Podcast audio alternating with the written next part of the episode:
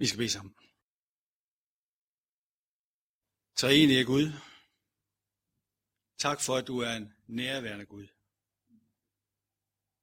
Du er nærværende nu her, såvel som du har, og du vil være nærværende under hele vores fællesskab her i formiddag.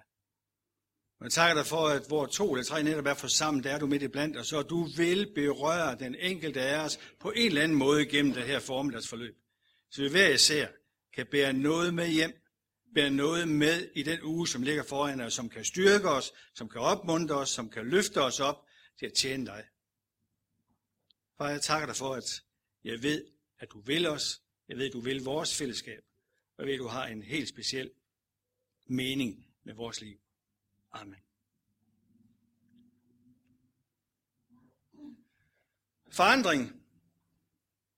Der ligger forandringer forude, og det er helt garanteret. Det vil der gøre, det gør der. For nøjagtigt en uge siden, der vågnede vi op til den første dag i det nye år.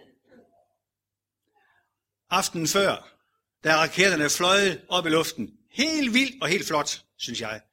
Jeg, jeg går lidt op i det, jeg kan godt lide det. Jeg bruger ikke penge på det længere, men jeg synes, det er fedt. Og så er der også det her batterier, som med buller og brag også farer op i luften. Og med mindre det er fra T. Hansen og kompagni, så er der i hvert fald stor chance for, at de ikke vælter og beskadiger mennesker. Så vidt jeg kan se, er der ikke nogen af jer, der er blevet beskadiget nytårsaften. Nytårsaften er også den aften, hvor vi som forældre, specielt jer, der har børn, siger til børnene, husk nu lige at få beskyttelsesbriller på. Vi voksne kunne lære det, vi siger til børn i den forbindelse. Men husk det lige, husk at få den på, og så lad være med at gå tilbage til en fuser. Hvis du får tændt noget, der ikke øh, fyrer af, så lad være med at gå tilbage til den. Det er jo interessant det her med fuser. Hvis I har det bare lidt ligesom mig, så har I måske også nogle fuser, der ligger bag jer i 2011. Og det er nøjagtigt de samme regler, der gør sig gældende over for fyrværkeri, som det gælder over for vores egne private fuser i vores liv. Det er, lad være med at gå tilbage til en fuser. Er det ikke interessant, at Jesus allerede for 2000 år siden havde noget at sige i den her forbindelse? Ikke så meget med nytårsaften, men med at gå tilbage til en fuser. Han siger sådan her i Lukas 9:62. Ingen, der lægger sin hånd på ploven og ser tilbage, er egnet til Guds rige. Det vi skal gøre med vores private fejl, dem vi kan kalde for fuser her, det er at gøre op med dem og så lade Guds nådes lys skinne ned over den. Så vi på en helt ny måde og med stor frimodighed kan gå ind i det her år 2012. Her hvor vi er ved indgangen til 2012, så vil jeg rigtig gerne ønske jer et godt og velsignet nytår. Med masser af glæde, masser af håb, masser af begejstring, masser af nyt gå på mod, både i fællesskabslivet, men bestemt også i jeres eget familieliv, eller jeres eget liv. Jeg vil gerne sige tak for den støtte og forbøn, som jeg har fået, som vi har fået. Tak for jeres opbakning generelt. Tak for den indsats, som I hver især har været med til at give i det år, der er gået. Og jeg glæder mig rigtig meget til at se fremad til at se, hvad Gud har af planer for vores fællesskab, for vores by, for vores land i 2012. Der er ingen af os, der er så profetiske, at vi kender fremtiden. Men vi ved, og det er profetisk, det er Guds ord, der siger det, at Gud vil være med os under alle forhold. Så jeg synes, det vil være rigtig meget på sin plads, at vi begynder med to ord, som virkelig kan løfte os ind i år 2012. Det første fra Romerbrevet 8, 31. For Gud er for os. Ja, nu kan I så læse det jo. Men jeg er helt overbevist om, at der er mange, der også kunne fortsætte at sige, hvem kan så være imod os? Det kan godt være, at vi oplever modgang, der er noget, der går imod os. Men han er med os. Det synes jeg er godt at vide. Det næste er, jeg er med jer alle dage Det er ikke bare næste uge, eller næste måned, eller 2012, men alle dage, indtil verdens ende. Jeg synes også, det er betryggende at vide, når vi starter på en frisk. Når så vi er ved sådan en overskift, så er det også meget normalt, at man kigger tilbage og ser, Nå, hvordan var det nu i 11, og så kigger vi frem i 12. De seneste par år, der har der været brugt et ord, som jeg ikke kendte før. Det, har, det gør I sikkert, fordi I er jo noget længere frem i skoen. Et ord, som hedder recession. Hvor mange af jer kendte det før, for et par år siden? Ah, det er godt, Niels, det er godt gået. Du også, øh, nu vil jeg ikke sige, hvor det er, du arbejder hen, fordi så kommer jeg galt afsted.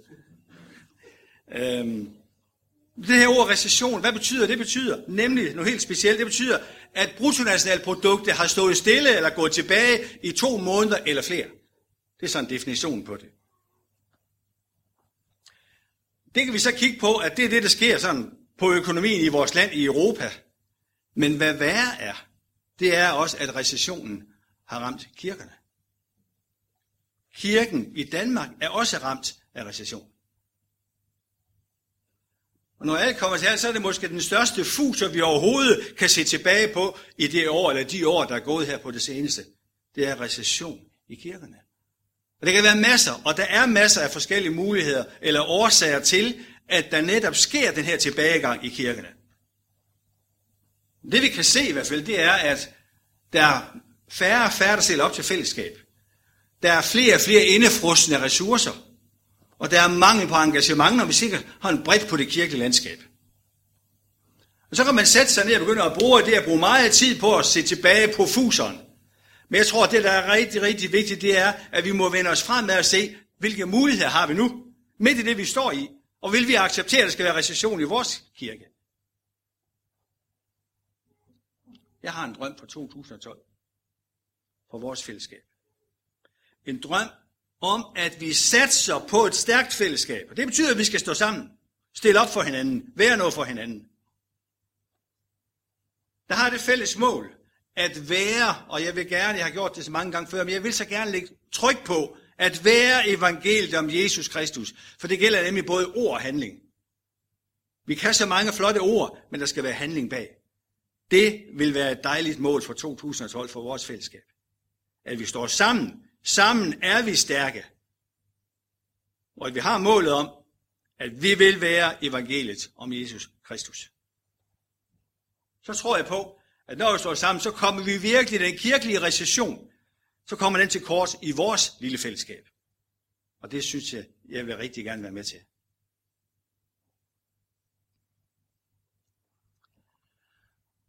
Vi går ind i nyt år. Det kommer ikke som den største overraskelse, kan jeg se på jer. Men en ting, der er 100% sikker, det er, at vi er kommet ind i et nyt år, hvor vi vil opleve mærkbare forandringer. Selv vores toppolitikere herhjemme siger, 2012 bliver året med store forandringer. Og jeg tror også kommer til at ske på den kirkelige front. Vi står for et nyt år, hvor det afgør, om du vil tage dit ansvar. Om du vil tage det ansvar på din tjeneste, som det kald Gud har kaldt dig til at tjene med. Og det gælder ikke bare i et fællesskab her, men det gælder i hele dit liv. Hvis ikke vi vil, og det tror jeg ikke på, at vi vil, opleve recession i vores fællesskab, så er vi nødt til at være omstillingsparate. Vi skal nødt til at se på, hvad der sker og rette os ind. Og jeg synes, der er sådan et kinesisk ordsprog, det tror jeg lige Robert smider op her, som er rigtig vist, der siger, hvis du ikke ændrer retning, så ender du der, hvor du er på vej hen. Det er interessant. Det er meget, meget enkelt, men det er meget interessant. Så hvis vi øh, sætter os over ved noget mål, så er det godt være, at vi også skal ændre retning. Det kan også være, at vi skal være virkelig forandringsparate og ændre retning. Hvis du ønsker at følge det kald, som Jesus har kaldt dig til, så er det ikke kun lysten, der skal drive værket. Det har vi så meget med at være lystbaseret. Det er i lige så stor grad, om ikke mere, jeres og min vilje, der skal drive værket.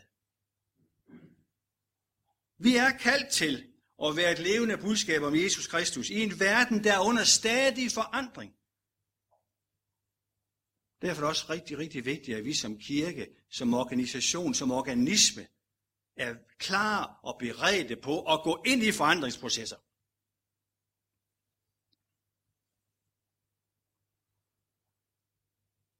Men det er svært. Hvorfor er det så svært med forandring? Det er fordi, vi har det allerbedst med det, der er trygt og kendt. Vi har det så godt med de traditioner, som vi lever under, fordi det er det sikre, det er det, vi kender til. Men jeg vil godt sige, det der er kendt og det der er tradition, er nødvendigvis ikke værd at holde fast i. Evangeliet er tidløst. Det skal vi holde fast i. Men traditionerne, ved I hvad de har? De har det med at stivne i formerne. De har det med at stå stille, der hvor livet egentlig går videre. Op igennem tiden, hvis vi kigger lidt på kirkestolen, så vil vi se, at kirken så mange gange er stivende i sine former. Men gang på gang, der er Guds kraft virkelig drønende igennem. Lige så fantastisk som når vi ser vintergækken stige op af den frostede jord, sådan er det hele forandret, fordi Guds kraft er kommet til syne i kirken. Jeg vil gerne læse nogle få vers fra Lukas. Det er kapitel 5, vers 36 til 39. Det handler netop om menneskelige traditioner, og så om den forfriskende nye vin, som kan komme til. Han fortalte dem lignelse, og han det er Jesus. Ingen river en lap ud af nyt stof og sætter den på, på en gammel kappe. For så river man det nye stof, så river, nej, for så river man det nye stof i stykker. Og lappen af det nye stof passer alligevel ikke på det gamle. Synes, det virker forkert. Men det er lige meget. Man tager altså ikke en ny lap af ny stof og sætter på en gammel kappe. Og ingen fylder ung vin på gamle lædersække, for så springer den unge vin lædersækkene. Og vin løber ud, og sækkene ødelægges. Ung vin skal fyldes på nye sække. Ingen, der har drukket gammel vin, vil have en ung, for han siger, at den gamle er bedst. Det tror jeg godt, vi ved af erfaring. Den vin, der har over på bagen, den er bedre end den, der er helt frisk. Den her beretning, den viser virkelig, at fronterne nu er trukket op. Fronterne imellem farisæerne på den ene side, og Jesus på den anden side. Og hver for sig så har det noget at byde på. Farisæerne, de har religiøsitet at byde på. De har traditioner og overleveringer at byde på. Jesus han har frihedens evangelium at byde på. Og prøv så at høre kommentarerne fra, fra farisæerne. Jesus, der er noget galt med dine disciple. De går jo rundt og opfører sig som om lige var en stor fest. De spiser og drikker, i stedet for at bede og faste. Hvorfor gør de ikke ligesom os og følger vores fædres traditioner? Vi faster hver eneste uge, både mandag og torsdag. Og vi beder kl. 12 og kl. 3 og kl. 6 og så videre.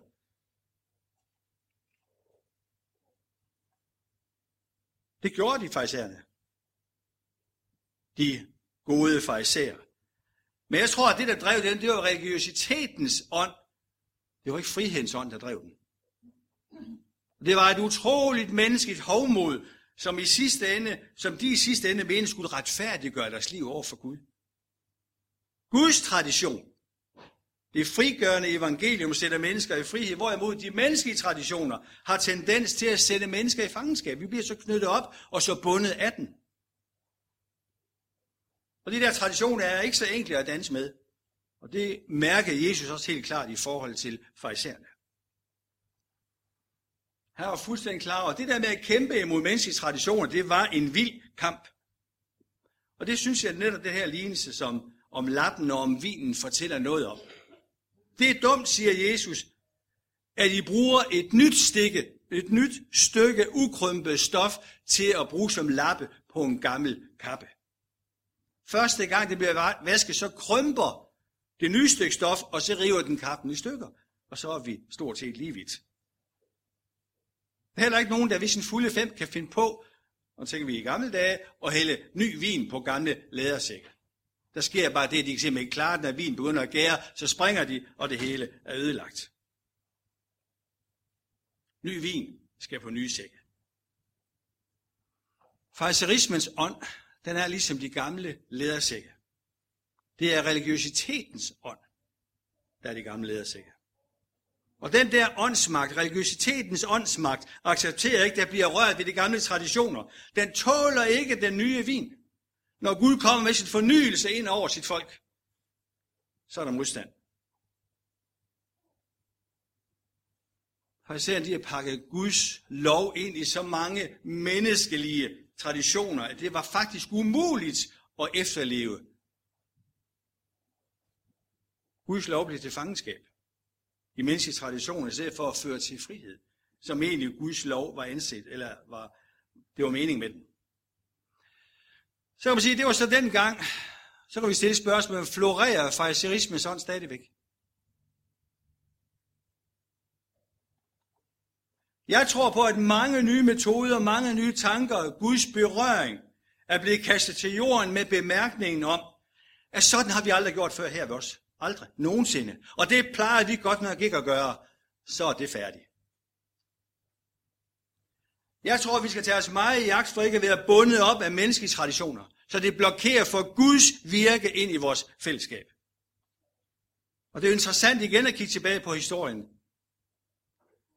Hvis ikke der gentagende gange i historien var blevet gjort op imod traditioner, så var vi godt nok et helt andet sted, end vi er i dag. Måske endnu værre. Hvad skulle vi have gjort under reformationen i 1500-tallet? Så har vi stadig ikke været knyttet op af gerningsreligion. Vi må stadigvæk finde os i at høre prædikner på latin. Det kan godt være, at prædikner nogle gange er uforståelige, men det er jo endnu værre, hvis vi skulle høre den på latin. Der vil ikke ret mange af os, der vil forstå det. Og vi vil stadigvæk sidde og skulle læse i gamle bøger med krøllede bogstaver, som vi heller ikke forstår noget af. Vi er altså nødt til hele tiden at forandre os i forhold til den tid, vi lever i, og i forhold til det samfund, vi lever i. Vi må være kirke her i det samfund og den tid, vi lever i. Hvis vi er kirke i en anden tid. Hvis vi er kirke sådan set for et helt andet samfund, det vi er i. Så bliver resultatet derefter. Vi er nødt til at tale, vi er nødt til at være med mennesker, så vi kan tale ind i menneskers liv, forstå, eller prøve på at forstå det liv, vi lever i nu.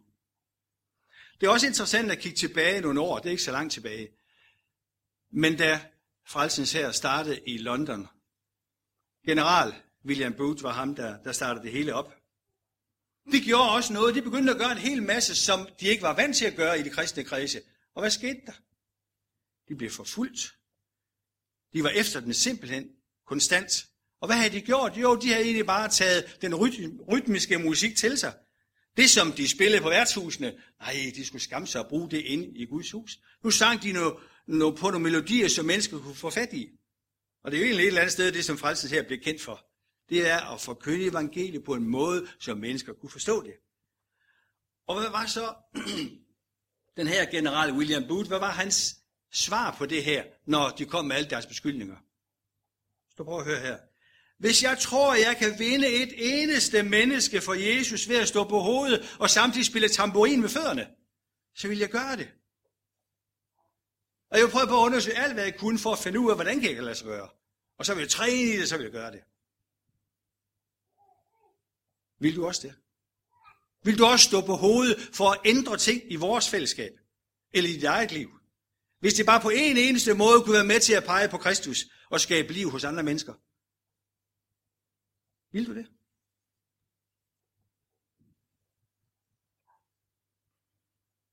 Den fornyelse, som hele tiden banker på kirkens dør, på altså kirken, dem som tilhører Gud på vores dør, kan let blive lukket ude, fordi der er for mange gamle vinsække, der ikke tåler ny vin. Du kunne godt falde den der øh, grøft og tro, at det har noget at gøre med, det er også alle de der gamle år. 60, ligesom mig. Jeg vil gerne sige til dig, hvis du sidder sådan, så er det også de gamle, så kan du godt glemme alt om det. Det har ikke noget med alder at gøre det her. Det har noget med holdninger at gøre. Det har noget med modstand imod forandring, og den form for holdninger rammer både ældre og yngre mennesker. Det vi har brug for, alle sammen, generelt, det er at blive iklædt nye vinsække, Billigt talt. Det er den eneste måde, hvor vi kan tåle, hvor vi kan leve med og blive fyldt med en ny sprudlende vin. Uden at sprække. Den eneste mulighed, vi har som kirke for at holde recessionen væk, tilbagegangen væk fra vores fællesskab, det er ved at lade Guds ånd forvandle vores sind. Og her kunne jeg egentlig med rette sige vores skin. Så bliver modtagelige for nye tiltag. Modtagelige for det, Gud vil med os. For nye metoder, nye måder at være kirke, at være fællesskab på, uanset hvad Gud minder os om. Jeg tror, at det vil betyde noget for vores fællesskab. Det vil betyde noget for vores by. Det vil betyde noget for vores land. Vi har brug for lige nok det, som Holger Lister sagde for et par år siden til en nytårsprædiken. Han siger, vi har brug for heligåndens uro. En hellig uro, der gør os urolige på den gode måde. Vi må aldrig nogensinde glemme, at kirken er til for verdens skyld. Vi er ikke kun til for hinandens skyld, vi er til for verdens skyld. Det er lige nok, som Bill Hybels siger frem, der leder Willow Creek. Han siger, at den lokale kirke er verdens håb. Vi er den her bys håb, sammen med mange andre kristne. Det er ikke bare din frikirke, men det er kirken i vores by. Hele det her afsnit, som Jesus har om fordømmelsen af det lukkede sind, det er en formaning om, at vi må åbne os for nye tanker, nye tiltag, og ikke blive hængende i gamle menneskelige traditioner, eller vores gamle traditioner, for traditionernes skyld. Men vi må se på, hvad fører det til af målet, hvis vi går den der retning der. Hvad fører det så til? Giver det frugt? Bærer det frugt med sig? Gør det forandring hos mennesker? Eller er det bare en tradition, som vi plejer at gøre? Så lad os da skyde plejer i den forbindelse. Der er ikke en eneste moderne virksomhed, der vil arbejde med forældede metoder. Og hvis de gør det, så går de godt nok deres undergang i møde. Men kirken har gennem generationer alligevel forsøgt og forsøgt og forsøgt på, om det nu alligevel ikke godt kunne lade sig gøre at arbejde med de gamle metoder. Det går bare ikke. En hver virksomhed, der har mistet lige så mange kunder, som kirken har i den vestlige verden, de vil straks forsøge at prøve nye veje og lade Gud lede igennem de nye veje.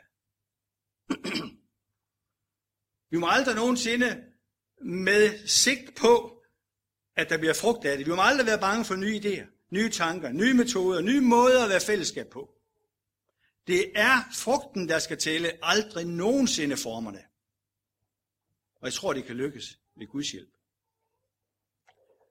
Vi lever i en verden, hvor der er rigtig, rigtig meget forandring. Og Jesus han advarer igennem det her, overført i hvert fald, at vi ikke som kirke må være den eneste institution eller organisation, der lever i fortiden. Vi må leve i en stadig fornyelse, så evangeliet kan finde nye udtryksformer i vores liv. Nye udtryksformer i vores måde at have fællesskab på. Romerbrevet bind jer ikke til de menneskelige traditioner, men lad jer forvandle ved at sindet, eller ved at skinnet fornyes, så I kan skønne, hvad der er Guds vilje, det gode, det som behager ham, det er fuldkommende. Jeg tror på, at vi med positiv forventning kan se fremad imod 2012. Hvis, eller jeg vil meget hellere sige, når vi står sammen som et stærkt fællesskab, at vi er forandringsparate og påtager os et personligt ansvar over for det kald, som Jesus Kristus, vores Herre og Mester, har kaldt os til. Jeg tror, det kan være en rigtig god opskrift for, at det her år, som ligger foran os, bliver et år, der bliver en fantastisk, dejlig forandring. Hvor mennesker må have lov at se, at Jesus Kristus er den eneste, eller den treenige Gud, er den eneste og sande Gud. Jeg vil gerne bede, skråstrej læse en bøn, som jeg synes er så fyldt med meget godt og mange dejlige ønsker i forhold til Gud og i forhold til os alle sammen. Så lad os bede sammen. Vi takker for alt det dejlige, vi har oplevet. For de mennesker, hvis øjne lyste imod os, og for trøst og hjælp i modgangstider. Når vi ikke fik det, vi bad om, var du hos os, og fyldte vores hænder og sind med meget godt. Vi beder dig, lad din godhed gøre os gavmilde. Lad din kærlighed gøre os nænsomme og rumlige. Giv os mod til at gå ind i det nye år med tillid til, at du følger os og vil bære os, når vores kræfter og livsmod slipper op. Vi beder for alle, der har mistet håbet, og ikke vender sig nogen fremtid fra dig. For alle, der gerne vil tro, men ikke kan. For alle syge og lidende For verdens sultne og undertrykte. Se mildt til dem, som har alt for travlt, og dem, som har alt for god tid, til de hjemløse, de ensomme og de gamle, og dem, der lever og oplever, at ingen har brug for den. Lad deres håbløshed blive gjort til skamme også af os. Vi beder for fred i verden, for alle, der er sendt ud for at hjælpe i verdens brandpunkter, for at skabe menneskeværdige forhold. Vi beder dig for vores dronning, regering og folketing, for alle med magt og indflydelse, og for kirken, som er sat til at forkynde din kærlighed og verden, og bære verdens lidelse frem for dig i bøn og lovsang. Og Gud, lad os ikke svigte vores tjeneste. Brug os som dine hænder. Du har lovet os, at du vil høre os, når vi beder i Jesu navn. Det gør vi nu, så hør os for kærlighedens skyld. Var det godt at vide, at du hører os. Det er godt at vide, at du vil os. Det er godt at vide, at 2012 er i dine hænder for os som enkeltpersoner, som familier, som fællesskab, som by, som land. Og tak fordi vi ved, at du under alle forhold er med os. Tak for det, far. Lad os så bede den bøn, som Jesus selv har lært os. Og far, du som er i himlen, helliget blive dit navn, komme dit rige. Ske din vilje, som i himlen, således også på jorden. Giv os i dag vores daglige brød, og forlad os vores skyld, som også vi forlader vores skyldnere.